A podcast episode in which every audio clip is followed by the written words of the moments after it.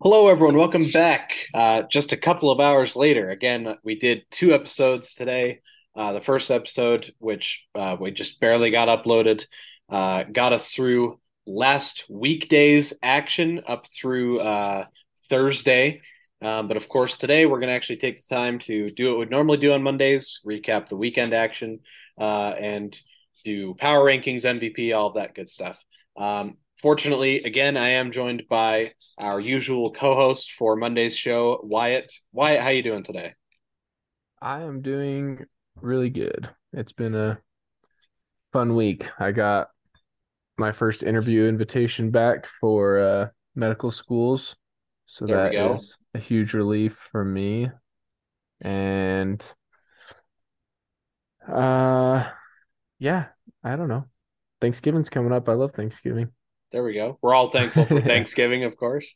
Uh, I'm thankful that I don't have to suffer for as many years as as you do. To, I mean, you'll be making more money me, but I guess because you're doing uh, like physical therapy, sports therapy type stuff, right? That's what you're planning on going Uh, into. no, no, doctor, doctor of medicine, so kind of leaning toward Oh, you've surgery.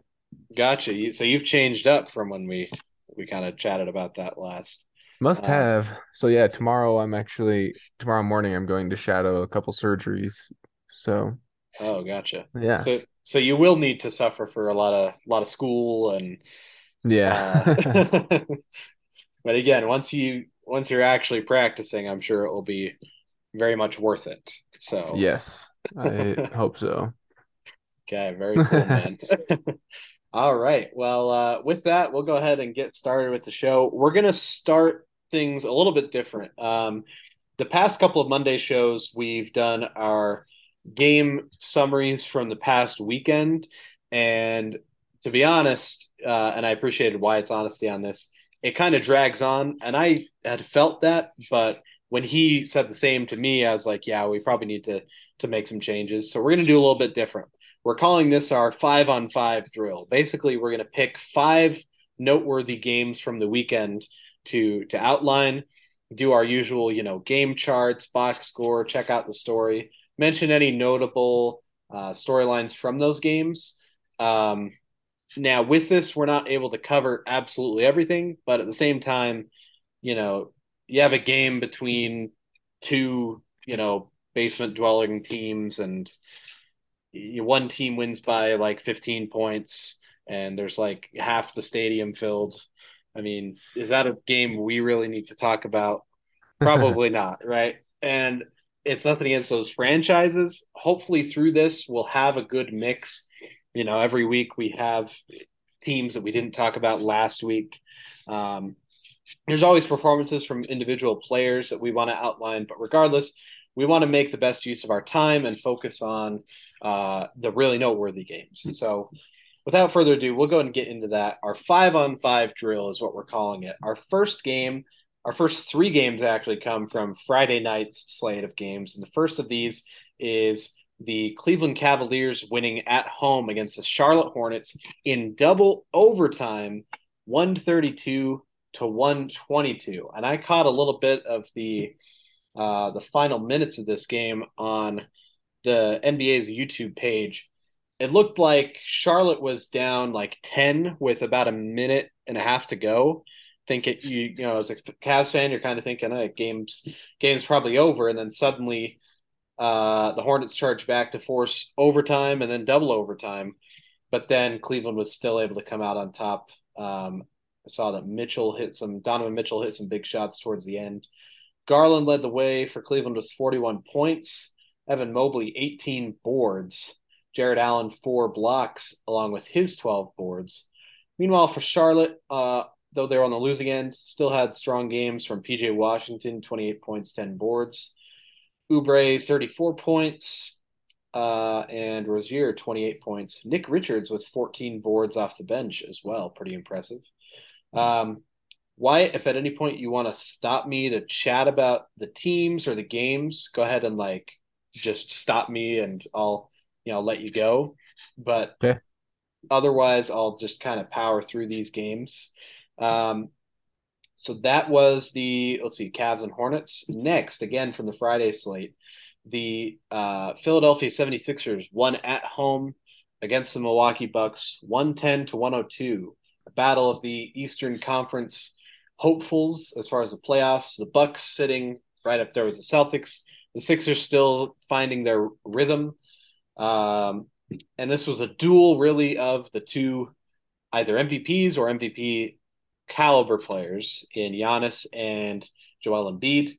Uh, in this one, Joel Embiid came out on top. Giannis still had a solid game, 25 points, 14 boards. Uh, however, he was 4 of 15 from the free throw line. And there's a little bit more we'll talk about with that later, some kind of melodrama uh, after the game. Meanwhile, for Philly, Joel Embiid, 32 points, 11 boards, eight assists, three blocks. Very solid game. He didn't shoot the highest percentages, but to, in the end, and you know, kind of clutch time, he's very strong. Max, he added 24 points of his own. Um, any comments on Bucks Sixers before we jump to? Uh, I feel like you might have some things to say about either Embiid or Giannis. You being a, a big man when you were in your your playing days. yeah, I mean, I really like Giannis. I mean, I think pretty much everyone does. His work ethic is killer, and mm-hmm. you know his, his skill set is pretty uh diverse. I guess I would say. Yeah. Um, Embiid, I don't like him very much. Okay, I, we don't I don't like Embiid. I think he's pretty lazy, like most of the time. But wow. I will say that this year he's like he is like kind of breaking out seems to be working a lot harder and breaking out in the terms of, in terms of work ethic you know? Okay. Felt like he was coasting in the past. Felt like he has has a lot of potential and wasn't uh using it that much. Okay. I didn't see that one coming honestly. I didn't i don't know if we've ever talked about Embiid before but um man don't don't like Embiid. Fair enough. Um i thought it would be for like kind of the way he plays like he's kind of a like likes to get under your skin and like you know kind of like the Bill Laimbeer type, you know, where he'll he'll foul you right. and then and then be compl- like, hey, where's the call? I, he, he's fouling me, you know, that kind of thing. But uh-huh. but you just think he's what your complaint is with Embiid kind of sounds like my complaint with Shaq, and that's a story for another time. I could go on about Shaq, but um, regardless, uh, fair point. But no, yeah, I think about everyone loves Giannis, although maybe not everyone after this weekend. Again, I'm kind of, you know, being vague about it. If you didn't hear, it's not anything crazy, but we'll we'll talk about it. Um, yeah. Next game, the the uh, Utah Jazz win at home against the Phoenix Suns. Big battle of the you know some top teams in the Western Conference. Uh, for Phoenix, let's see, all the starters in double figures. Booker's scored 49 points. Uh, high scoring game from him, Ayton 17 points, 10 boards. Cameron Payne, we love, 17 we, we just love to uh, have players go off on us, don't we?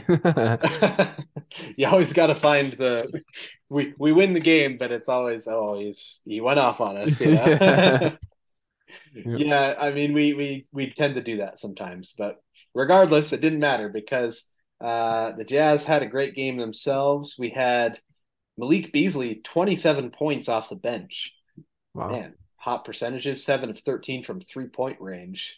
He was shooting lights out from outside. Conley, again, 10 assists or more in this game, uh, right on 10 this time. Vanderbilt, 11 boards before he fouled out. Um, I guess he's been kind of the center, him and Olynyk, and I've, I guess that they've also had a lot of games where they've gotten in foul trouble because they are a little bit undersized, kind of filling that spot. But right, I mean, they're, they're, still winning games, so we can't really complain. Uh, meanwhile, Markkanen leads the way for the Jazz. He scored a career high 38 points on some very hot percentages 83% from the floor, 66% from three point range, only two of three, but still and then he hit this. Um, I caught kind of highlights of the end, and he hit this crazy turnaround, fading mid range.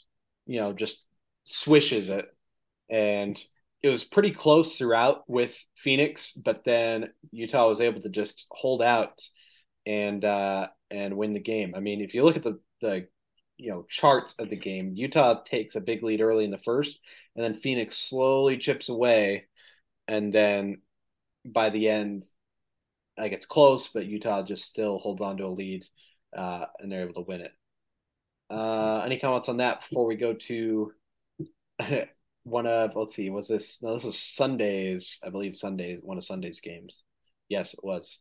Um yes, the Yeah, I'm just kind of excited to see where the Jazz go, you know? yeah. Like they're they've held out longer than anyone expected, and I'm curious to see like can they make it through like the first round, you know? It'd be Mhm. that'd be something that would be really uh awesome to see, I think, for how the everyone's expectations were this year. Yeah, absolutely. And we're probably kind of a broken record on this, but we all Yeah. we we just keep waiting for the, you know, what is it, the other shoe to drop for it to Yeah. the wheels to fall off, whatever it is. Like you said, oh, the you know, Booker still went off and like and I totally get that because when you have a team that is like competitive, but then they fall short and you know, you start to have that trepidation. Yeah, and they're just like absolutely lacking star power and you yeah, know a lot of like playoff experience, you know. So yeah, absolutely. like I don't know. But then at the same time, you know, when you talk about marketing, the more and more the Jazz are playing well and he's fitting whatever that system is, the more we talk about him as, you know, he's probably got to be in that all-star conversation, right? You know, and uh, True. probably even most improved player type conversation, certainly in the top 10, I would say, in terms of names you throw out in that mix. But but yeah, he's been great. Um, you know, teams again, yeah, the Jazz just surprising everyone. Uh, another team kind of surprising everyone as far as what you'd expect from them. The Sacramento Kings uh, in their game Sunday against the Detroit Pistons. The Kings are at home. They beat the Detroit Pistons 137 to 129. Uh, the Kings earn their first six game winning streak since the 2004 2005 season. Any guesses Wow. as to what also happened that season for the Kings? 2005, 2006. 2004, 2005. Oh, 2004, 2005. Uh, I couldn't tell you. Well, I will tell you. They Okay. that was that was the last year the Kings made the playoffs. Oh, wow. Yeah, and they currently hold the dubious distinction of the longest active playoff drought in the four major American sports. Hmm. So that's a great sign to see if you're a Kings fan. First time they have a six game win streak since that last time they made the playoffs. So I mean they're looking good. They're in the the playoff chase certainly right now in the standings. Um, looking at this game for Detroit, uh, Cade Cunningham's still out.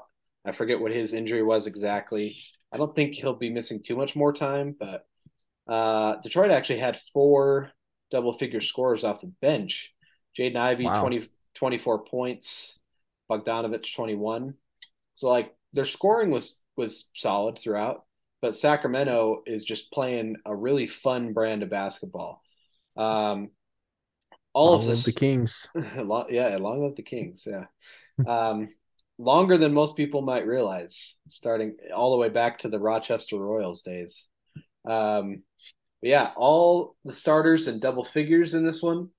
Um, Keegan Murray 13, Sabonis 15. The other three scored 24 or more. Um, that's Kevin Huerter, Harrison Barnes, De'Aaron Fox. Fox led the way with 33 points and seven assists, and Sabonis added 13 boards with his 15 points. Um, no one off the bench scoring more than eight, but starters just you know played well together, and they didn't need a ton of bench help in this game. And I caught some clips of the of this game towards the end, again on the NBA's YouTube page, and it was just so fun to see that Sacramento fan base. They're kind of one of the more underrated fan bases in the NBA. To see them finally have a team that you know is being successful and to be able to cheer them playing as a team and being so, being so exciting to watch. Like they're super high scoring, exciting. You know, Fox with his ISO moves and Huerter and Monk with the threes, Sabonis grabbing the boards and dishing assists, kind of like a almost like a Divac type, you know. And, and Barnes uh, with his cane, of course. Barnes with his cane. Seems like he's been around forever. That's a good point. I I think I said that on the the episode we did just before this, where Barnes is a little bit older. He does fit kind of a little bit awkwardly in this core, but he makes it work, you know. And he's he's maybe a bit overpaid, but yeah, he's solid. But he is a little bit older, yeah. so I get, I get what you're saying. But um, but yeah, great game for Sacramento. Uh, let's see, they led early. Detroit brought it back, and then in the fourth quarter they stormed back and they had a huge fourth quarter. Huerter went off, and they're able to pull away with a win there. Uh, last game from our five on five drill, uh, we had to talk about this one. The Warriors, Golden State Warriors on the road in Houston against the Rockets. And the Warriors won by seven, 127 to 120. But we got to talk about, well, first, let's talk about the Rockets.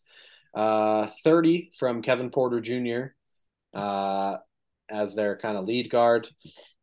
22 from Jabari Smith Jr. Good to see him getting a little bit more in the groove. Uh, they had five other players, sorry, four other players in double figures, including Tari Eason with 19 off the bench. He's been uh, a nice find for them from this most recent draft. But the storyline is the Warriors. I mean, Wiggins was nice, 22 points, five boards, nothing too special there. Not a lot of bench help, but the Splash Brothers are back and at it. Steph Curry, 33 points. Klay Thompson, 41 points. Steph, 7 of 14 from 3, 50%. Klay, 10 of 13 from uh, 10 of 13 from three point range, 77%. Um, wow. Curry also added 15 assists with his 33 points and three steals, two blocks. The defensive master, Stephen Curry, um, getting it done there. so we got to talk because when Curry and T- Klay Thompson really started cooking and really became the Splash Bros, that was like we were freshmen or sophomores in high school, right? Like that right, was a while yeah. ago. So, and like, what would you say? Because I'm sure you've seen some of it too. People bagging on Klay or doubting Klay this year because he had gotten off to a pretty slow start. Mm-hmm. What would your comments be as far as him having a breakout game like this in the sense, you know, in the broad scheme of this season? I don't know. I so I believe last year, you know, it seemed like coming back off the injury, he kind of was slow as well. But I correct me if I'm wrong, but I feel like he had a breakout game post injury that was like, okay, Klay's back. Like, yeah, here here he's gonna like take off and be who he once was. But then that didn't really happen, and so I'm wondering if with this game, if he's going to, you know, if he really will like find his footing and and step up and be like you know, great again, or if it's going to be another one of those like one and done, and now kind of, you know, slow again for the next however many games. I'm yeah. it's it's piques my interest for sure, but I don't know if I could if I'm leaning one way or the other. You know, right? No, I think it's a fair point, and I guess I would generally lean towards. I think he's even if his numbers aren't great, he's done it enough in the past where, you know, especially if you get into a playoff type situation. Now they're in a situation where they they need to get back in that playoff picture. But you get into playoffs, he's still a guy no matter what he's shooting that season, he's still a guy that you can rely on in my mind, you know. Right, yeah. Because he's done it in the past. But I definitely see what you're saying as far as and I think that did happen last year. There was a couple games where he'd have, you know, like five or six threes or something like that, and you know, oh, there, Klay has a hot game. He's finding his rhythm again, and then maybe he's, you know, off. He would have a slow next few games. Um, and that could be this year too. Maybe he's, you know, genuinely still recovering from the injury. Part of it could also be, I think, you know, what we remember Klay more and more as like more years pass when we go back to watch Klay's career up to this point. We're watching, you know, the the 37 point quarter and the, the right, four, yeah. the the 14 threes against Chicago. We're we're picking out all of these high scoring games and then we're trying to paint that as like who he is as a player consistently and I don't know if that's ever really been the case. Like, no, I don't think so. I mean, you look at his stat line from like his best years, you know, like 2016 through 2019, like when they were the Warriors, they were, you know, every year the pick to win the championship. Um, and you look at his averages, I mean, 21 points, four boards, two assists on great percentages, you know. And that I think is really only the that's really the big difference is just his percentages aren't as sharp as they have been. Otherwise, he's pretty close to the same type of a player, at least in my right. mind. You know, maybe defensively he's he's not as sharp, but I don't know. I think that a people are expecting too much of Klay in a weird sense. Like not that he's not capable of scoring 30 a night if he really wanted, but that's just not his game, you know. Mm-hmm. Like he's just that support solid guy who's gonna be electric when he needs to be. And then anyways, so that's my little tangent on Klay. But no, fair enough. yeah. Um anyways, one last comment on the game like the game charts here. Golden State big lead in the first quarter. Houston brought it back and led through much of the second quarter, third quarter, and then Golden State took away with it in the fourth. So Okay, so that goes through our five on five drill. Hopefully, that was a little bit quicker than the other game summaries we've done. Um, we also have a segment, and these names might change, calling this Sixth Men. So, not the five on the floor, but these are the noteworthy things from either players in those games or just, you know, across the league over this weekend that weren't the games we talked about. Firstly, Luka uh, Luka Doncic recorded his 50th career triple double in Friday's win, which I believe was against the Thunder. Um, let me double check. I don't know if it matters a ton, but we gotta. No, the Nuggets. Sorry, that wasn't quite, or was that the game? That might have been the game. We got to talk about a Mavericks Nuggets game at some point. But anyways, uh, he's the second fastest player to 50 career triple doubles behind Oscar Robertson. Um, pretty special company to be in there.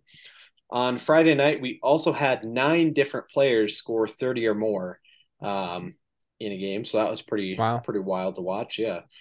Um, Anthony Davis became the first Laker since Sha- Shaquille O'Neal to have back to back games of at least 35 points and 15 rebounds. That's a great sign for Lakers fans to see him playing at that caliber.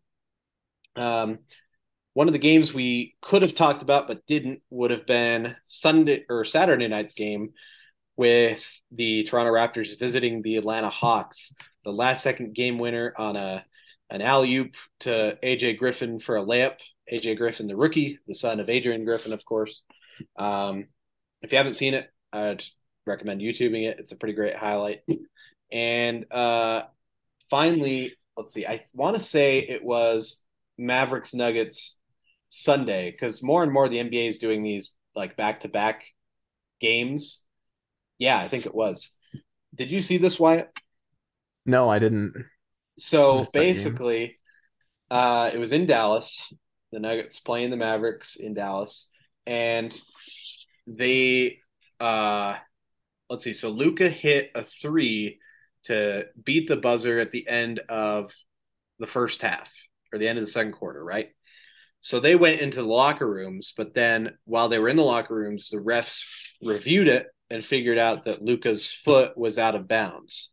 So the basket hmm. would not count and it would be a turnover to denver with like two seconds remaining but the teams had already gone to the locker rooms, right? So Okay. here's so here's what they did. The teams came out, warmed up, you know, got ready for the second half, but before they did the second half, they technically finished the last 2 seconds of the first half. So hmm. Den so Denver had an inbound for 2 seconds and then once that was over, they would, you know, actually start the second half, right? So here's where it gets even crazier. Denver inbounds it to uh, Vlatko Vlatko Čančar, I think is how you say his name, and he heaves up like a half court shot and swishes it. so instead of the halftime score being, you know, a certain whatever it was, it was a six point swing. Instead of Dallas got getting that three from Luka, Denver got a three from Čančar.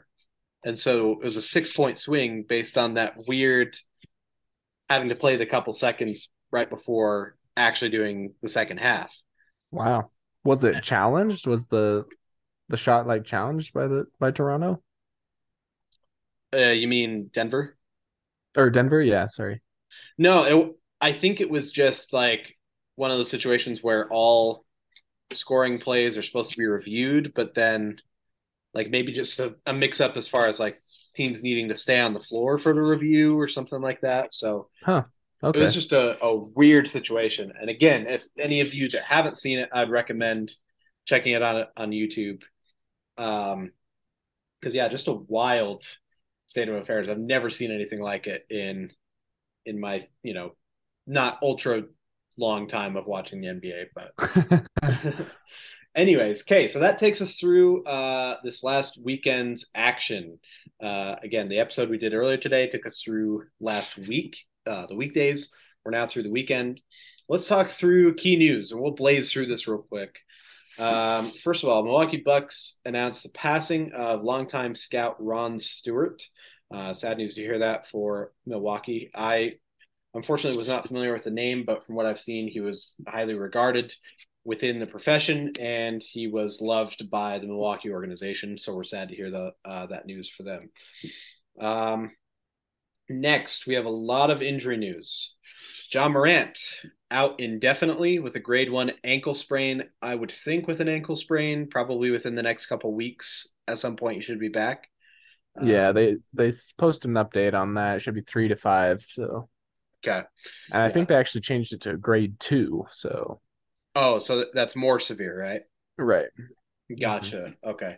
So could be a little bit longer for Morant. That's definitely a huge blow to uh to Memphis. See if they can, you know, keep things together in his uh absence and hopefully, you know, like with all players, we wish him a speedy recovery. Uh same thing for Kevin Love. His is a little less severe day to day with a right thumb fracture. Um and then Tyrese Maxey will be out at least two weeks with a broken left foot. Um, so pretty severe injuries there. Uh, break up the injury news, Giannis. So this is this could have gone in the previous segment. I don't know if this is so much news, but um, so after the Bucks loss on the road in Philly against the Sixers, and Giannis had that poor free throw shooting effort, he returned to the court to get some work in on those free throws. Apparently, he was approached by a Sixers player rumored to be Montrezl Harrell, who um, they didn't get into a real verbal altercation. They it seems like they just had like a disagreement and then went their separate ways. Giannis still wanted to practice free throws. Um, arena workers came out and were like doing something with the the hoops or the stanchion or the nets or something. They had a ladder up, and Giannis uh, had kind of a verbal confrontation with the arena worker who was trying to put the ladder up, and ended up with incidentally the ladder falling over. There were fans filming it, like you know, of course, Philly fans upset saying Giannis was being terrible, and admittedly, it's it was kind of an awkward situation.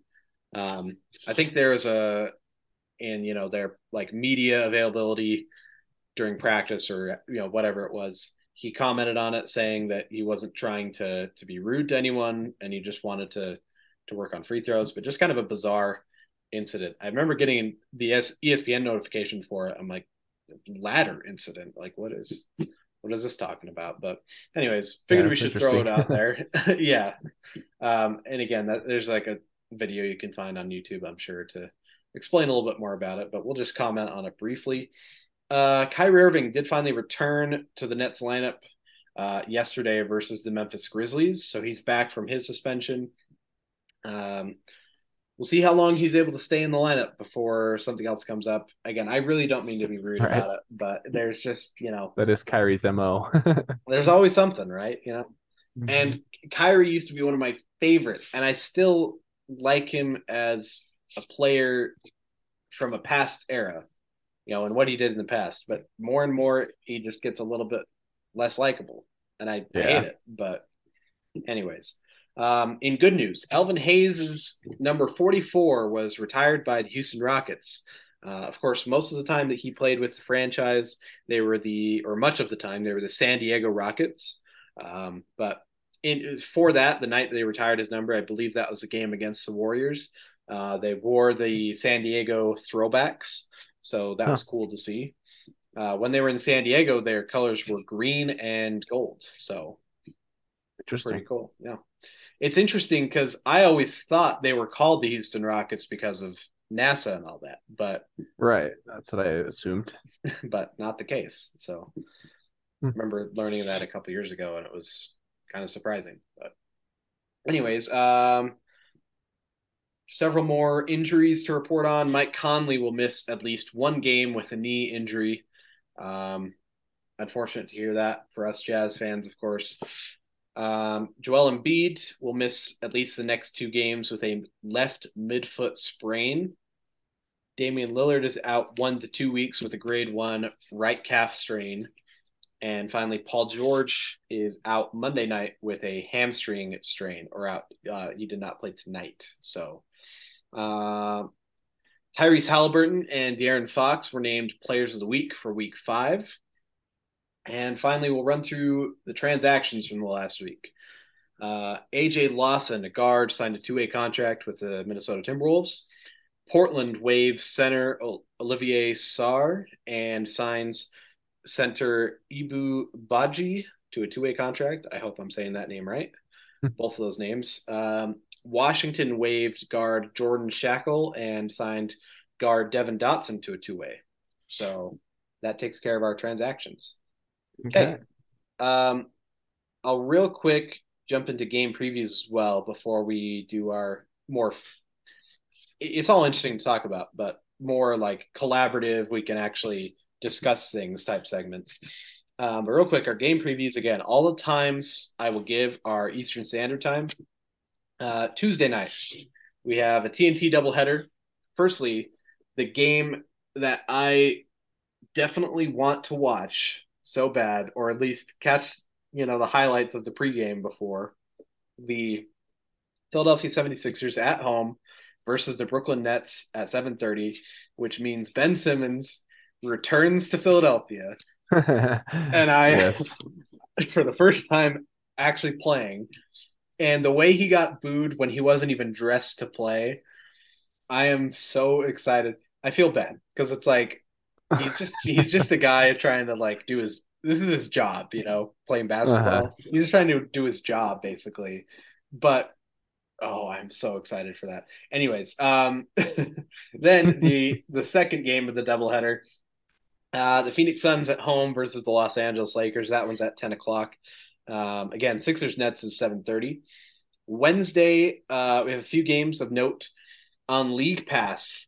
The Atlanta Hawks are uh, at home versus Sacramento Kings. I think that's a pretty noteworthy game. Um, Kevin Huerter's long-awaited return to Atlanta. Just kidding. There's not a lot of people talking about that storyline, but um, but it is a storyline. But more importantly, it's you know one of the young, two of the younger, more kind of upstart teams, especially Kings this season being a lot more exciting. I think it's a game worth checking out. And then there's an ESPN doubleheader. We have uh, Boston Celtics at home versus the Dallas Mavericks. That's at seven thirty, and then the Golden State Warriors at home versus the Los Angeles Clippers at ten o'clock. That game uh, five or six years ago would have been a real heated rivalry type game. You know, right? Lob City Clippers versus Splash Bros. Um, and it sort of is. There's still two of the you know Western Conference playoff hopefuls, you know, trying to be contenders. Um, they're both having a little bit of a rocky start. Warriors more than Clippers, but could still be an interesting game to watch out for. But and then there will be no games Thursday uh, in observance of Thanksgiving, so that'll be good. Uh, if you're a football fan, you'll you'll still be tuned into the football games, of course, but you won't have to worry about the NBA. So you can spend at least some time with your family. So how about that? Perfect. Just kidding. I'll probably I'll spend most of my time with my family, but regardless. Um, uh, sorry, mom. We've got uh, so we've got our game summaries out of the way, our key news, our game previews. All right, it's time to go ahead and get into the uh, meat and potatoes of the the podcast today, and that of course is our usual power rankings, our weekly MVP, as well as a uh, little bonus segment that I think could be fun or could be uh, not that fun. We'll figure out. Um, so let's start with power rankings. We've both got our power rankings filled out for this week. Um, got our kind of movements tracked. Uh, I've also got the standings pulled up for both Eastern and Western Conference uh, at the moment. Let's go ahead. You, if you want to lead us off, Wyatt, like we've kind of had you do the last couple weeks, give us your comments on the way your power rankings are looking. Again, however you sure. want to do it, whether it's you know top ten, biggest movers, whatever that is. So yeah, I'll I'll talk mostly about my big movers. So my top 10 are pretty consistent. The only real changes up there are the Jazz bumped up into that group. Um, you know, I I held off on that for a long time because I was skeptical because I don't want to get hurt again. Right. uh, but they they moved up. Um, Phoenix moved down a little bit, but still in that top group. Mm-hmm. Um, you know, other than that, they're all all pretty much the same there. Um, some of my other movement is like the Kings moved up. Uh, you know, they they've been playing well. Big mm-hmm. drops from the Sixers and the Heat. Yeah. Uh, I they haven't been uh too great lately. You know, their records have kind of tanked a little, so they dropped a fair amount. And the Spurs although they didn't have a long ways to drop uh, because they, you know, haven't been playing that great right already this season. They had a horrible week, so you know, they yeah. dropped further in in my power rankings. Right. Yeah. Um, for those that aren't aware, week five the Spurs went zero oh and five, so definitely not a, a strong week for them. Um, yeah, so Sixers and Heat both fell 11 spots in your power rankings. Pretty yes, pretty steep fall. Uh Nets fall a little bit. Okay. Uh anything else you want to comment on with yours before I jump into mine real quick? Um you know, just the so the Sixers did have a big fall, but I think that they had there there's potential there, you know. I think they could bounce back. Mm-hmm. Uh Heat I'm less convinced that they will, mm-hmm. but it's possible, you know. Yeah, well, it's interesting because I, I would probably personally would switch that a little bit in the sense of, um, I just have some concerns, especially what we've mentioned briefly with the the injury reports for Philadelphia. I right, concerns, yeah. especially short term. You know, long term they might be all right, but but I also have concerns for Miami. I guess I shouldn't say that. Miami, you know, I don't know if they've had a lot of injury trouble. They just don't seem to have that same, you know, it, it's kind of like Utah fire that we of, saw in the bubble. yeah, yeah, a little bit, you know, and it's also like, you know, the last several years they've had these lineups where, you know, of course Bam is great and Jimmy's great. We know this. But they would have these lineups alongside them that you know, uh, is that really the lineup? And that's kind of an odd, you know, group, but then somehow they'd make it work, you know. Mm-hmm. And for some reason this year it's not clicking the same way. So um I know I think that's, you know, pretty pretty fair, honestly, to have both of those teams fall, uh, at least somewhat. Uh, when looking at my power rankings, um, I definitely didn't have as big of movements compared to my last week, simply because I felt like I had a little bit better idea of where teams should be at. You know, I'm not saying it's perfect; uh, it's far from that. But uh, at the top, I switched Celtics and Bucks, so I have Celtics at the top of my power rankings currently. Um, a little bit of jostling below them. Uh, Sun, let's see. So it's Celtics, Bucks, Jazz stay at three. Suns, Nuggets, Hawks, Trailblazers fills out uh, three through six. Uh, I believe three, no, four through seven. Sorry.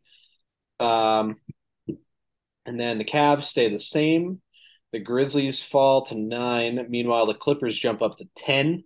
Uh, so that's your top 10. Clippers slide into the top 10.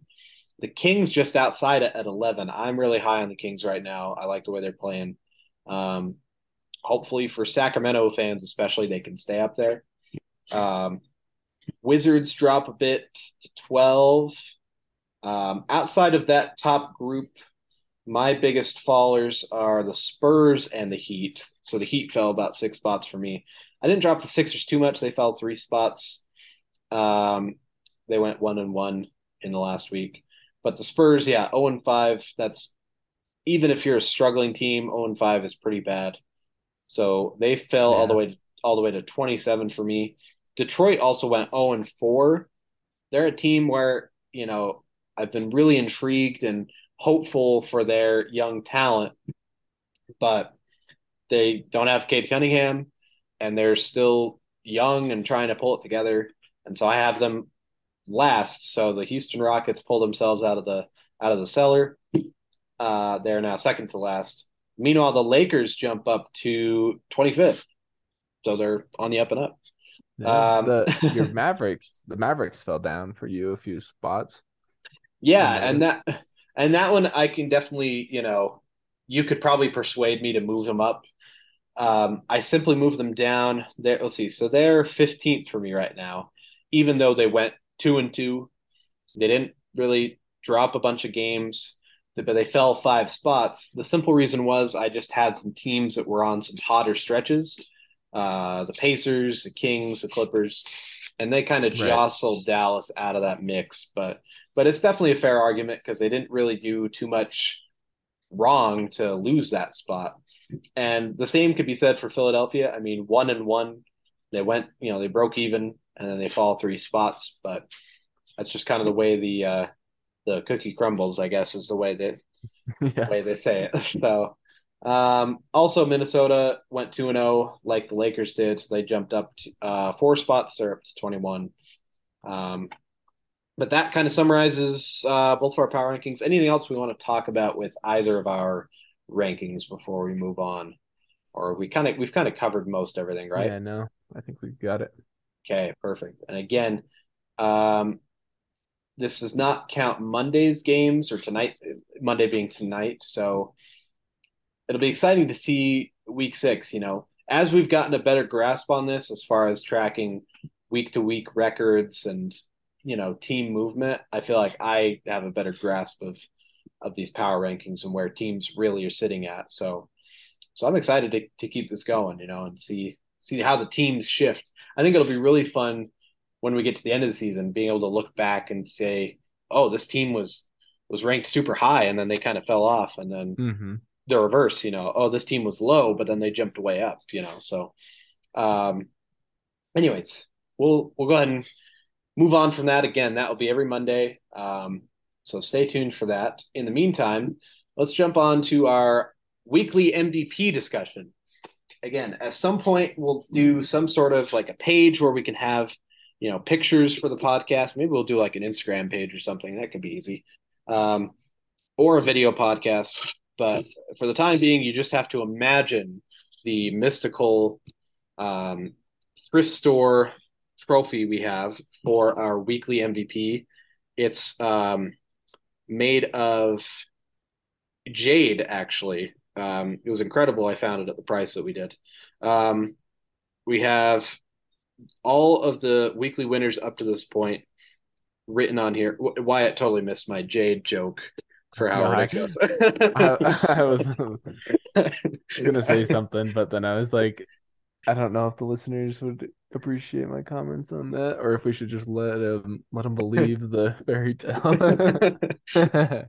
it's uh, it's actually made of pure diamonds. So yeah, I was gonna say diamond would at least be more visually visually accurate. You know? Yeah, yeah. this this thing is not even green. I don't know why jade was the first thing that came to mind. It's diamond. My apologies. Um, but we have all the weekly winners up to this point written on the trophy. That's the way we'll do it. With each weekly winner, we'll write their name. By the end of the season, we'll have a, a trophy fully covered in in names and numbers. We can look back and say, hey, this you know player had a really strong week this week or something like that. You know, who knows? Um, and for our discussion, we have our usual kind of list of candidates we pulled up uh, the way I do this is the player has to have a winning record and they have to be the leader or one of the leaders. I usually kind of try and pick one per team uh, as far as a leader for team success. And so our candidates this week we have Anthony Davis, Steph Curry, Anthony Edwards, Luka Doncic, Darius Garland, Trae Young, Bradley Beal, De'Aaron Fox, Lauri Markkanen, the finisher. We got to add him in, and uh, Jayson Tatum.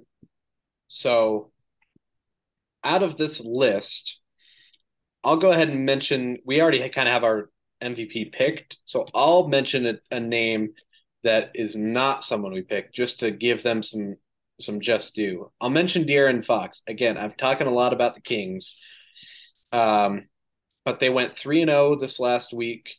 He had 25 points, eight assists.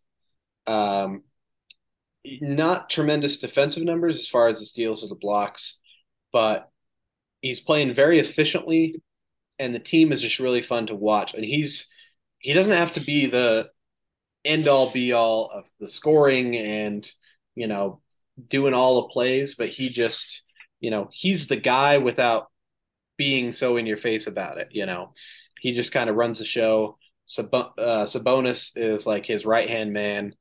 They have their their supporting cast, and they just you know they've been playing great. And so I'd like to highlight Fox. Wyatt, is there a player that you'd like to highlight real quick before we mention our actual MVP pick? Um, I'd probably talk about Markkanen. You know, okay. I think he's been. We we talked about this a little bit offline before the uh podcast, but you know, he's definitely one of the top candidates for most improved player.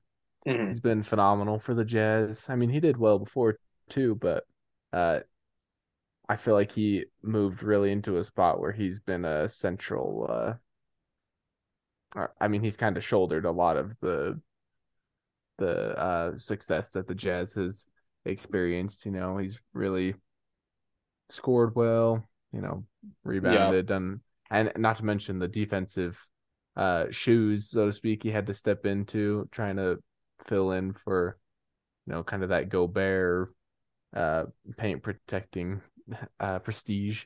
Yeah, and and the numbers aren't tremendous there. I mean, 0.7 steals, 0.7 blocks. I mean, it's it's solid. It's not anything crazy.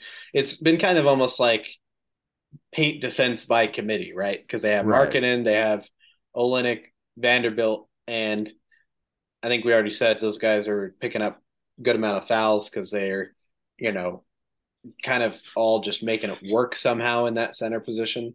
But right, um, yeah, no one can fill his shoes, but they're yeah. all uh, all attempting, you know. yeah, exactly. Um, but you, you're right on the head there as far as you know. It's scoring first. He's scoring at a great clip and great percentages. Um, grabs the rebounds, and then just plays a nice team game. And the Jazz have been very successful to start the season. So you definitely got to talk about him. I'm surprised we haven't talked about him up to this point, but uh, we're giving him his just due here. Of course, we could talk about these other players, but we'll go ahead and end the suspense. Our pick for our Week Five MVP. Uh, why? I'll give you a drum roll, and you can go ahead and do the honors. Okay. It is the Lakers, Anthony Davis. Anthony Davis is our Week Five MVP. Now, this is could be seen as a little bit of a controversial pick in the sense that the Lakers only played two games in the stretch, but they did go two and zero, oh, and he had some tremendous stats: thirty-four points, seventeen rebounds, uh, two assists, two steals, two and a half blocks. Um, and his turnovers and fouls were not bad at all in this stretch. Uh, Wyatt, your comments on AD and what he's able to do in those games, and maybe even the Lakers going forward, and how he can impact that. Yeah, you know the the winning the winning record is big, of course, for Lakers right now. They it's getting to the point of the season where it's like you better start figuring out your stuff if you want to if you want to get to the playoffs, you know. So uh that's big and I think that's one of the largest factors contributing to him being my choice um, for MVP. But then, of course, you know you can't you can't just ignore 34 points and 17 boards and two and a half mm-hmm. blocks is also extremely impressive. Yeah. Uh, you know, he's one of those guys. It seems like he's been a little quiet this year, where uh, at least compared to his past performance, where he's been, you know, yeah, the talk of the town, you know, best center of the league, always at least in that conversation. Yeah. Uh, at least defensively. Hmm. And, you know, he moves well, kind of kind of the uh goal he, he like was the kind of the standard of like what you, you want a center to be for a while. Uh yeah. Uh, and everyone was excited for Karl-Anthony Towns, you know, coming in like looking kind of like an AD, you know, really mobile center. And but now he's kind of getting back into that, hopefully. right. Yeah. Um, yeah. No, I I think it's a great sign, um, just as an NBA fan, but especially for that Lakers fan base. You know, as much as they've struggled early and they're you know it's easy to fall back on what happened last season. But I do think Anthony Davis, there has been a world of difference from last season. Easily, of course, in terms of his availability so far. He's been on the floor, yeah. he's been playing. But more than that, he's been productive and he seems more engaged, you know, in the the bits of, of games and, and highlights from games I've seen. He just seems more active and like more interested in playing in general than maybe he has in the past. And I think that's great to see. And I'm especially right. happy to see his defensive numbers. You know, he's a guy that when we have our awards race discussion, I'm definitely going to pull hard for him as far as defensive player of the year and what he's right. been able to do. Uh, just the pure, you know, traditional stats. I know that advanced stats, maybe he's not as high, but you know, I think he's still been great there. But um, yeah, all of those those factors we've mentioned, um, I think you know we can definitely lock that in. I will go ahead and uncap the sharpie, and we can write in. I didn't leave myself enough room here, so his name's gonna have to go a bit sideways. But uh, week five, we are writing in Anthony Davis. And it's interesting so far. This is going kind of like you'd expect in the sense of these names are all all star type names, right? Uh, just to recap, first week was Ja Morant. Week two was Donovan Mitchell. Week three, Kevin Durant. Week four, Joel Embiid, and this last week, week five, Anthony Davis. All of those names are definitely names you'd throw in a an all star type conversation. I'm yeah. excited to see if we can have like a role player type guy who just has a crazy week and we throw his name on there you know, you look at this trophy of, you know, all stars, former all stars, all NBA, and then suddenly like randomly Markkanen. one week, maybe Markkanen. Well, even if, but he could be an all star this year. You know, I'm True. thinking, I'm thinking even more obscure. I'm thinking like, oh, like Kevin Huerter or something. Again, I'm a, I got a Sacramento mindset. Yeah. that you'd look at this trophy, it's like one of these things is not like the other. But, um, anyways, that's my my hope at this point. Like it's still it, it's great to have a you know, it's been great having a different MVP each week so far.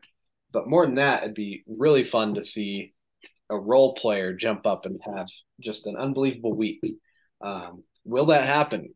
Stay tuned. We have no idea. Uh, Adam Silver, does he know? Maybe. Let's Yeah. put our let's put our tinfoil hats on. Yeah, there's the conspiracy we could talk about. Okay, all right. We won't go too uh, far off the rails here. Let's jump into our final segment. Um, and this is a new game. I have not explained this very much to Wyatt at all, but that's hopefully going to be some of the fun of this. Okay, so Okay, it's good. It's it. going to be a, a new game called Twenty Guesses.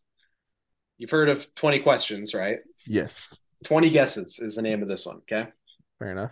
So you're going to be trying to guess a player. Okay. Okay. And you, as the name implies, you get 20 guesses max to try and guess a player. Okay. Wow. Okay. the only clue I will give you to start is their career averages. Okay. Okay. So that's why you have a lot of guesses to burn through, but you have three lifelines. Okay.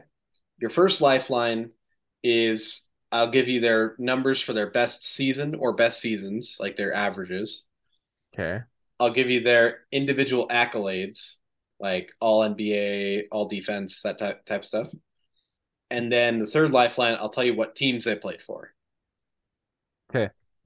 Okay. Fair enough. And so there's not really a penalty for using the lifelines. It's more just about pride. Okay, so hopefully that explains the rules. Again, I came up with this idea at work today. I think it'll be fun. I have a player that's kind of half easy to like for our first run through. Like, it's not an obscure player by any means.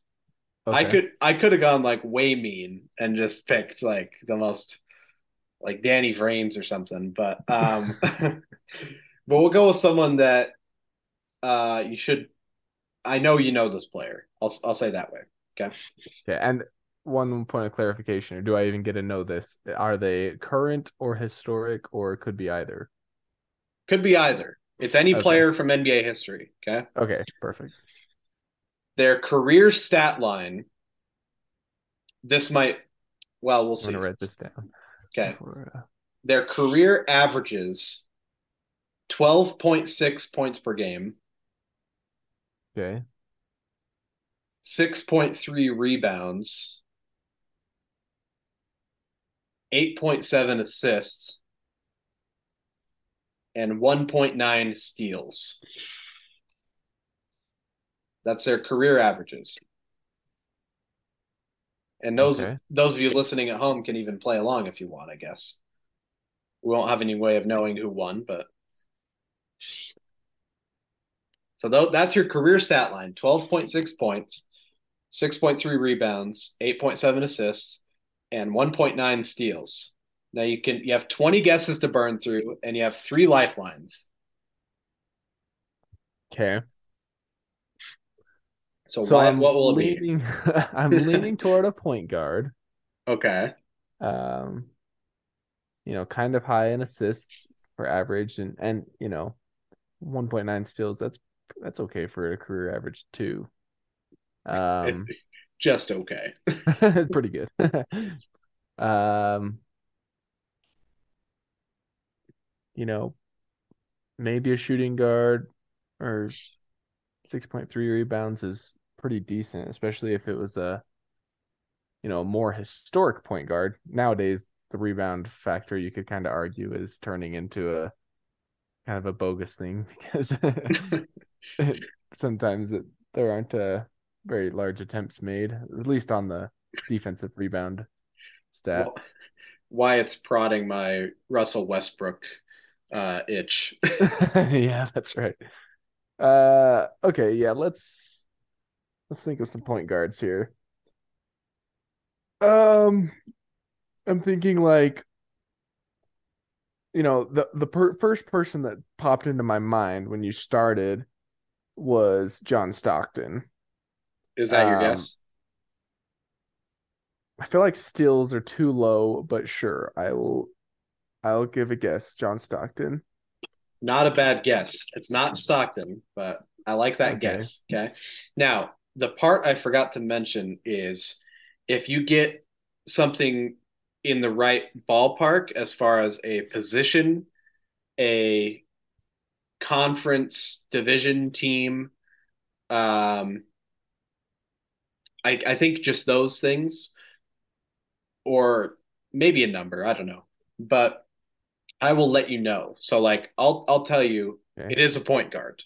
Okay. Okay. Based, based on that guess, a point guard is correct. So that'll help you out a little bit. So so Okay. guess one is underway. Okay, along Yes. that same vein, I'm gonna go Steve Nash. Okay, not Steve Nash. Not Steve Nash. Um, Also, if I say right team, wrong team, right conference, I'm gonna base that on where this player was at their best. okay, fair enough. What they where they're kind of known for playing. Yeah. Although Yeah. with, with this player, that could be a little bit debatable, but I, I don't want to give away too much. Fair enough. I'm gonna go ahead and burn the uh the team's lifeline Okay, you want to know what teams they played for? just to see how this uh yeah, how this plays out. Okay. You know, give the give the audience a taste of the lifelines. Okay. So here's this player's teams Dallas Mavericks, Phoenix Suns, New Jersey Nets, New York Knicks.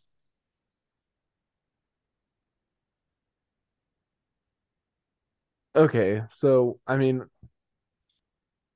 when you say Suns point guard, I gotta think Jason Kidd. Um, Is that your guess? I'm trying to think of like you said it's argue like it's arguable whether or not that they played at their best on this, you know, on a given team. Mhm. And I, I feel like his was eh, maybe not super obvious Suns. Yeah, I'm gonna go Jason Kidd.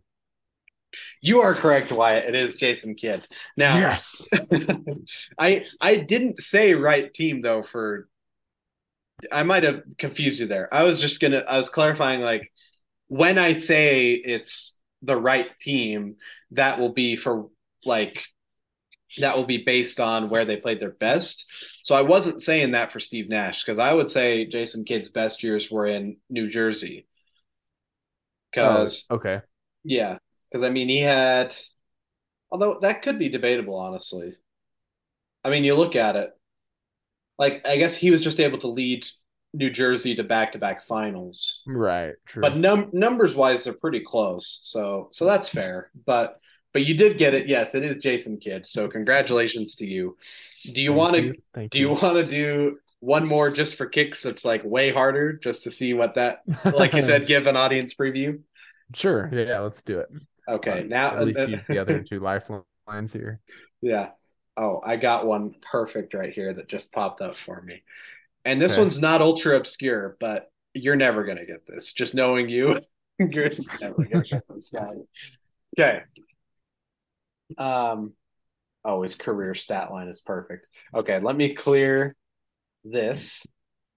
And again, I'm gonna go with like, you know, like if you guess a player like that's not the right player, but let's say they played, they both played in the Eastern Conference, hmm I would say, okay, wrong, but the right conference. So that gives you kind of a clue, right? Okay. Okay, so that's the way it'll work. But I've got the player. Again, it's 20 guesses. His three lifelines are reloaded. Here we go. Everyone's favorite game show 20 guesses. Um, go ahead. Uh, oh, yeah, I guess I need to give you the stat line first. Yeah, that'd be helpful. uh, okay, here's his career averages. His career averages eight points, 7.9 rebounds, 0.9 assists, 0.6 steals, 1.2 blocks. Okay, 1.2 blocks. 1.2 blocks. What was the steals? 0.6. 0.6. These are like uh power forward numbers. Maybe. Okay. Hmm.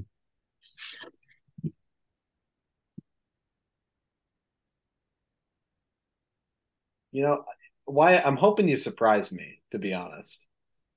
Because, like, I know this guy, and Uh-huh. plenty, probably not a ton of NBA fans know him. You know, a handful do. Uh, not Right. flex, not to flex, but uh, I know this guy. So, um, okay. So go ahead. What is what is your first guess? Um,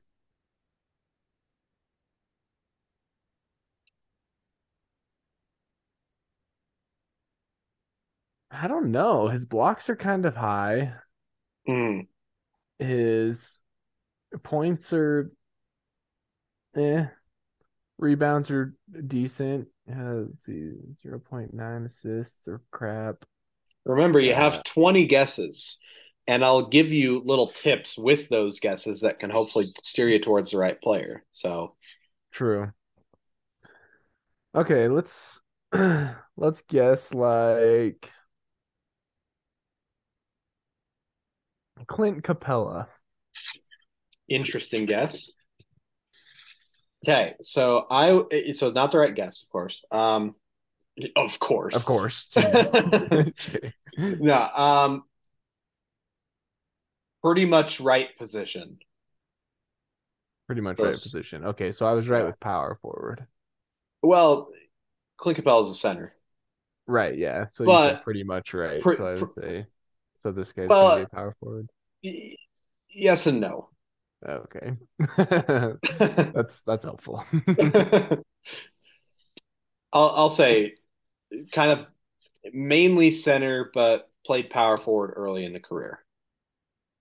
Okay. But it's not Um not not Clint Capela.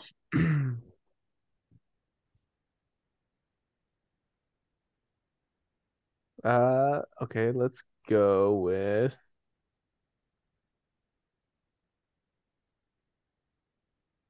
Dwight Howard. Dwight Howard. You're getting further. Um, sorry, that's more of a helpful hit than I should have done. Um, right conference, though. If you're thinking of that player at his best, right conference or correct conference. So, so Eastern Conference. You're giving me kind of a blank Right. stare. Eastern Sorry. Conference player. Okay. Uh wait. No, I was gonna guess Bill Russell, but he's way too well known and the stats are too low. Um what about like a a Drummond, Andre Drummond character? Dude, is that your guess? Yeah. Wyatt, you are What? killing me. His career average of eight points, Andre Drummond. I don't know. oh, Wyatt. No, it's not Andre Drummond. I'm still too well known, huh? A little bit. You're in the right division, the the Central Division. So I'll help you out. The Central Division is the Milwaukee Bucks, the Chicago Bulls, the Indiana Pacers, the Detroit Pistons, and the Cleveland Cavaliers. So most well known. How about Bill Laimbeer? That's actually not a bad guess. It's not Bill Laimbeer though. Hmm. But one of those teams was this this player was most well known, I would say, for playing for one of those teams. Okay, so you said Pistons, Bucks, Bulls, Bulls. Cavs, and Pacers. Okay. You're not cheating using basketball reference, are you? No, is that what you're on or something? I was just Uh, writing maybe. down the names so that I could uh, look at them. Yeah. Um, You've used 20% of your guesses. I'm thinking, what's that Pacers guy name that's in, always in Parks and Rec? I don't know. I've Uh, I haven't watched very much of Parks and Rec. oh, D describe them for me. I think I know who you're white. talking about. Uh, Rick. Rick Smits, is that who you're thinking of? No, um, Shrimp. Uh, Detlef Schrempf. That's who you're thinking of? Is that your Yeah. guess? Yeah, sure. Uh, wrong position. Oh yeah. I should have thought about that. Um, okay. Okay, same vein though, uh, or at least Parks and Rec vein and Pacers, Roy Hibbert. Not a bad guess either. Um, that is the right team. I should have said that with Schrempf, sorry. Um, well, I guess Schrempf was probably most well known for the Sonics. Um, Yeah. but yeah, Roy Hibbert. So that's the correct team. A Pacers player, not the right player though. Okay. I I'm leaning toward him being like not current based on what you said about them being best with this player. Okay. Because I was gonna guess Myles Turner, because wasn't he? He's like a power forward center, right? Didn't he start at power forward, or is he? I want to say he's been pretty much a center Oh, okay. for the most part. I guess that kind of gives it away, but Um, I'll throw you a bone on that one. fair enough. Uh,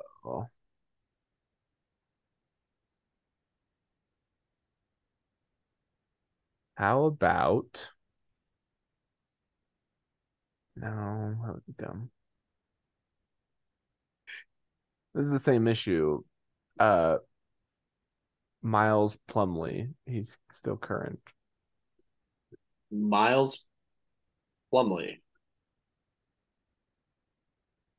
Is that what I'm thinking of? You're probably thinking Mason Plumlee. Although Miles Plumlee did play for the Pacers at one point. You were correct there. Um, his career averages are a little too low.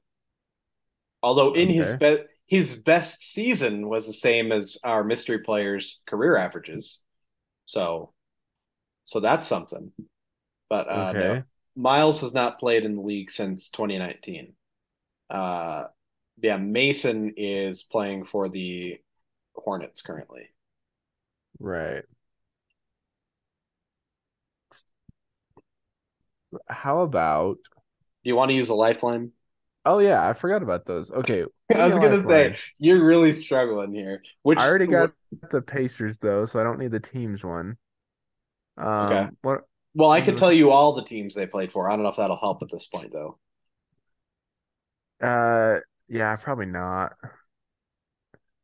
They're, I think they're probably going to be too obscure for that to be beneficial.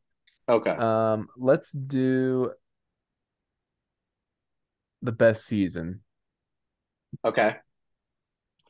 Their best statistical season was a season they played power forward, if that helps at all. But again, most more than half their career they were more of a center. Um, Okay. their best statistical season, they averaged 11.7 points, 10.9 rebounds, 1.5 assists, 0.7 steals, and 1.6 blocks. Okay. So you're not going to give me which season that was, huh? Nope. Dang.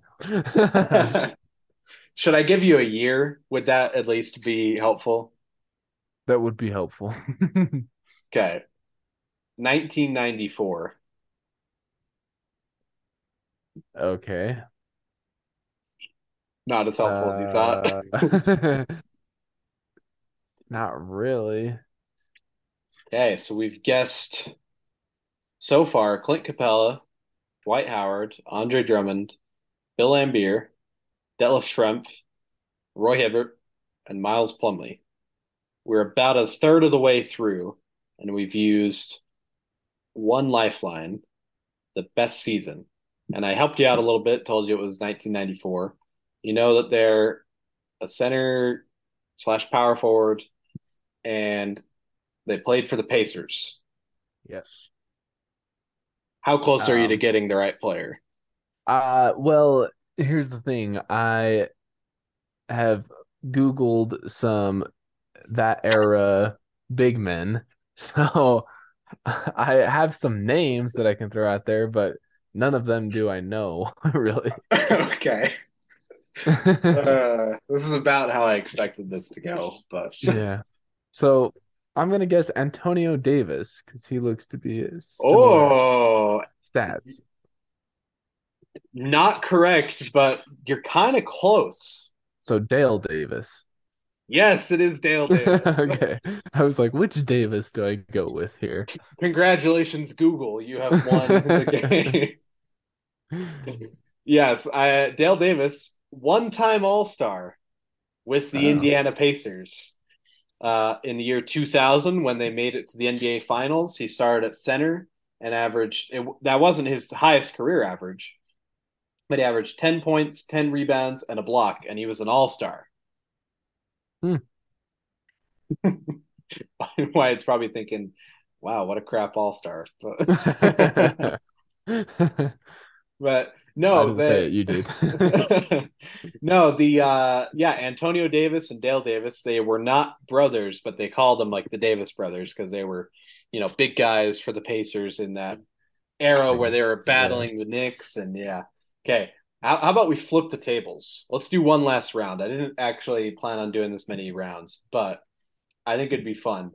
How about you find an obscure player and I'll see if I can guess them. Okay. because I I'm excited to try the the flip side of this. Hopefully, you the audience are finding this engaging, and maybe it's giving you ideas of you could play this type of a game with with your NBA friends. Who knows? I think it's a decent idea. Um, Yeah.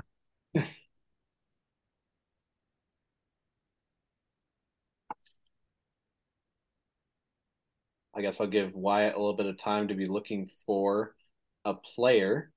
Um, while he's doing that, I'll go ahead and throw out our this day in history fact early so we don't forget it uh, when we finish up our round here. Uh, this day in history in 2001, uh, the Denver Nuggets call up Chris Andersen from the Fayetteville Patriots, making Andersen the first D League player to be called up to the NBA. Uh, pretty cool fact from 2001. Um, again, Chris Birdman Andersen. Pretty cool there. Um, I did actually see on the NBA's page there was a mix up as far as whether this was November 21st, November 21st of 2001 or November 22nd of 2001. But I figure I'll just keep it on this one. Uh, we have kind of an interesting fact for tomorrow as well. So, uh, but that is our this day in history fact. Uh, Wyatt, do we have a name of a player? We've got a name. Okay, I'm excited. Yeah. Go ahead and give me the career averages. All right. Average points was uh 3.7 points Oh no. per game. Okay. 3.7. Um rebounds 1.2, Okay. assists 1.8, Okay. steals 0.8, uh, and then blocks 0.1 Okay. So this is career averages, career averages. and that's all I get to start. Correct. Oh crap. I mean, I'll throw you a, a bone and Wait, say no, no, no, no, no, no, no. Don't don't throw me a bone. Okay. Bill Hanzlik. Nope. Okay, is anything is anything right about that as far as like a position or a team or anything or a conference? Well, You got to look up who Bill Hanzlik I was gonna first. say I would I would have to know who he is. Bill Lands Ha- Hanzlik. Hanzlik. H A N Z L I K. Gosh. Uh, okay.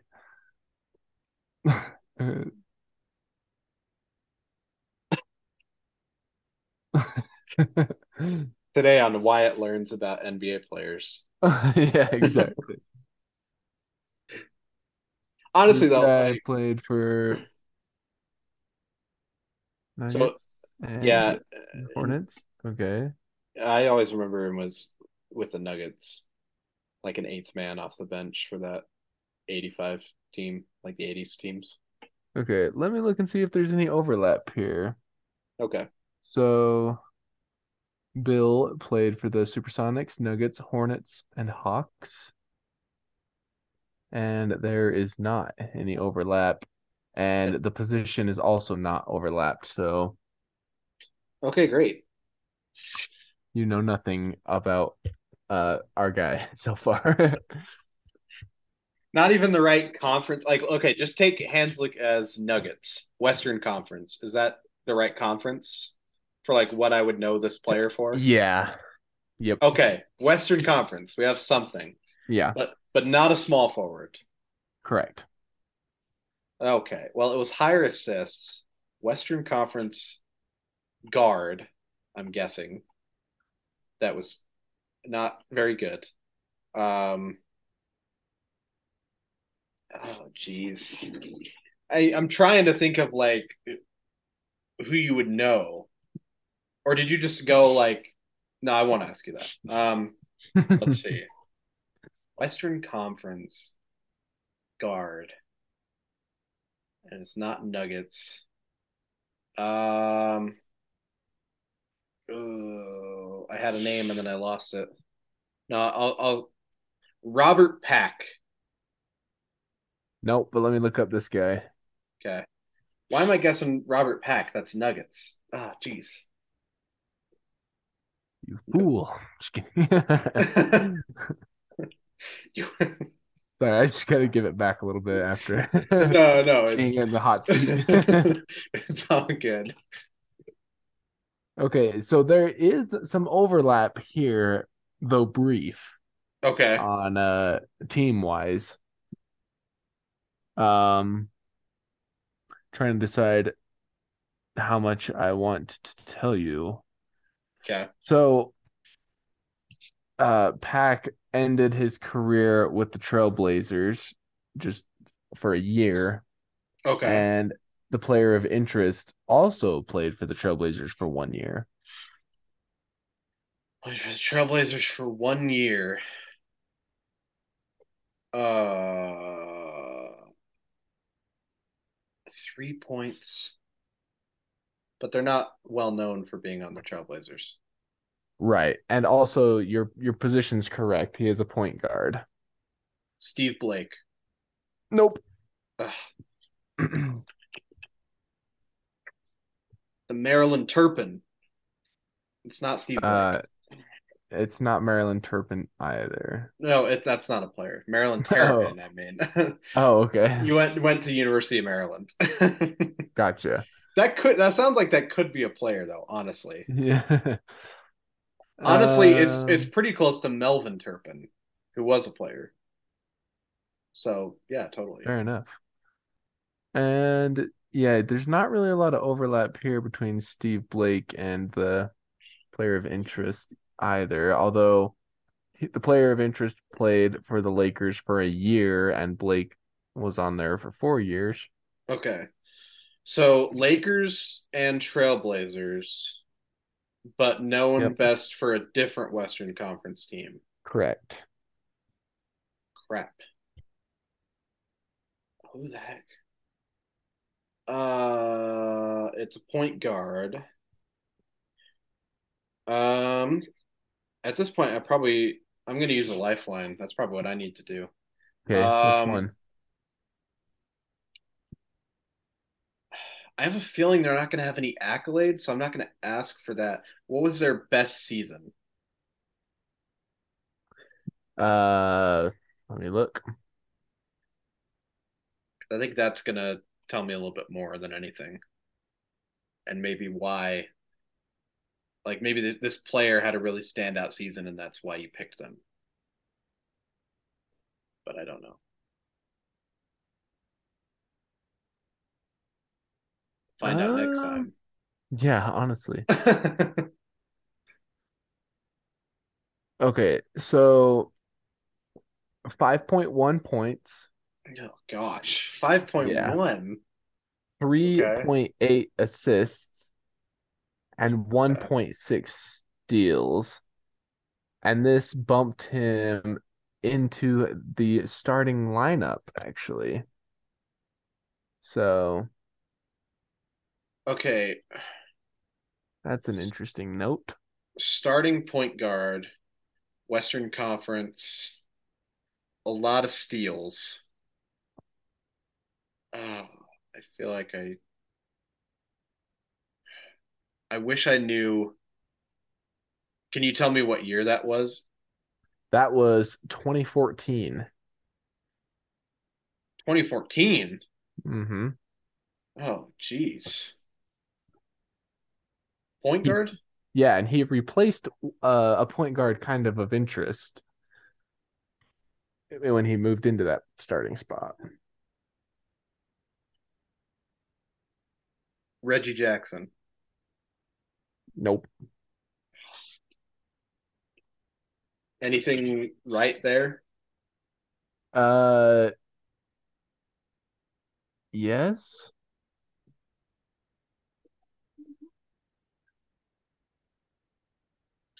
Trailblazers, Lakers. Placed a point guard of note. Oh, is tough. They so it's not the Nuggets or Trailblazers or Lakers, but they played for those teams. Right. Uh, 1.6 steals is really interesting though. 2014, who would they have replaced at point guard? Because like Chris Paul would have still been around. Kings didn't really have anything going on. Steve Nash had already left in Phoenix. I gotta like run through all the teams. Um, Curry might have been injured in that year. Jarrett Jack. No. Ugh. Okay, not Jarrett Jack. Um, let's see.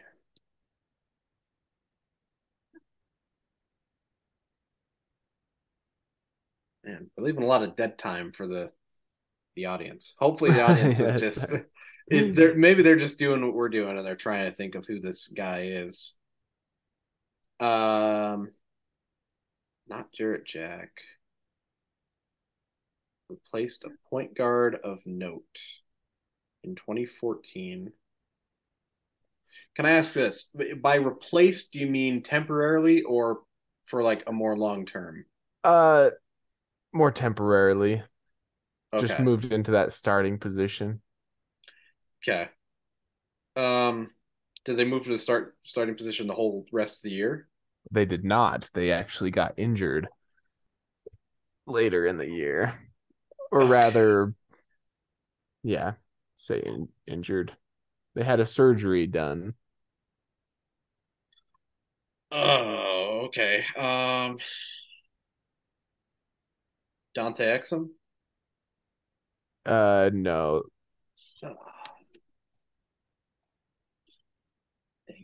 Although with Exum, I'll give you. Wait, hold on. Let me fact check this real quick. Okay.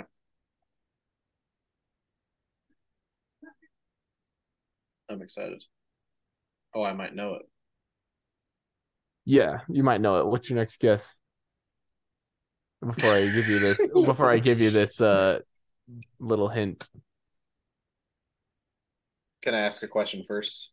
Sure. Are they still playing? No. Ah, crap. Okay, never mind. I'm not guessing. So Exum and this guy are both best known for the same team. Okay, so it's the Jazz. Correct. See, that's what I thought. So, oh, 2014, that team was bad. Um, I did not say that their best stats were with the Jazz, but they were best known for playing with the Jazz. uh, okay. I guess you could argue one other team, but Jazz and one other team, point guard, low averages. Who the heck is this guy? Mm, Ronnie Price?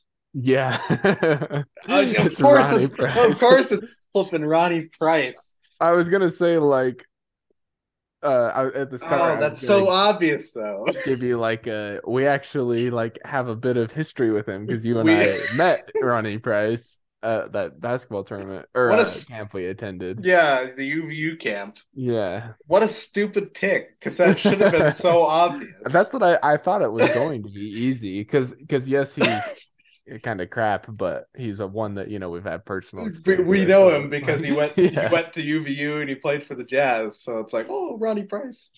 yeah Oh, what a stupid pick. yeah so he he actually filled in for Jeremy Lin on the Lakers that was his best uh, stat Oh. line and the player or the point guard he filled in for Crap, he did play on the Lakers, didn't he? What yeah was his best? year what was his last? Because he was with the Suns last I heard. Was yeah that- 2017 Yeah. Crap. Well, that was a good one. That was that was a good one. That was really despite my uh oh what crap pick, but I mean it took me a while to guess, so it was a very good pick. But okay, all right. Well, I guess that uh that summarizes the show. Um kind of went longer than we planned. Uh hopefully that was for the better. I think it was fun to do that game. Probably what we'll do we'll do maybe like one or two rounds uh you know every so often just for something a little more fun to do or maybe if we need you know some filler but Yeah. um either way you know feel free to copy the same game format do it with your friends you know challenge them see if they can guess the player that you you have in mind um feel free to go as obscure as you want. I could have gone so flippin' obscure you would not believe. Freaking Dale Davis or whatever his name was. He I was an all-star. Barely. He was part of the Davis Bros, man. He was, you know, rough and tumble the the Indiana Pacers in the '90s, and the fair all enough right, yeah, he it's Or sort of it's sort of bad boys type thing, you know, and Uh-huh. started he started for a finals team. Wyatt, he started for a finals team. He was an all star on a finals team. Anyways, we'll, we'll, we'll, we'll cut things short here, although we've already gone kind of long. But uh, again, thanks everyone for listening. Uh, thank you, Wyatt, for being with me here today. Um, yeah, make sure you're tuned in tomorrow for our, um, you know, normal Tuesday show. I'm hoping to get Justin on the horn for tomorrow's show since we're not planning on doing a show Wednesday, and that's something I forgot to talk about. I'll mention it very briefly. We will not be having a show Wednesday through Friday. We'll talk a little bit more in detail on Tuesday's show, but regardless, just be aware of that. Um, but otherwise, thank you for listening and uh, stay tuned for more.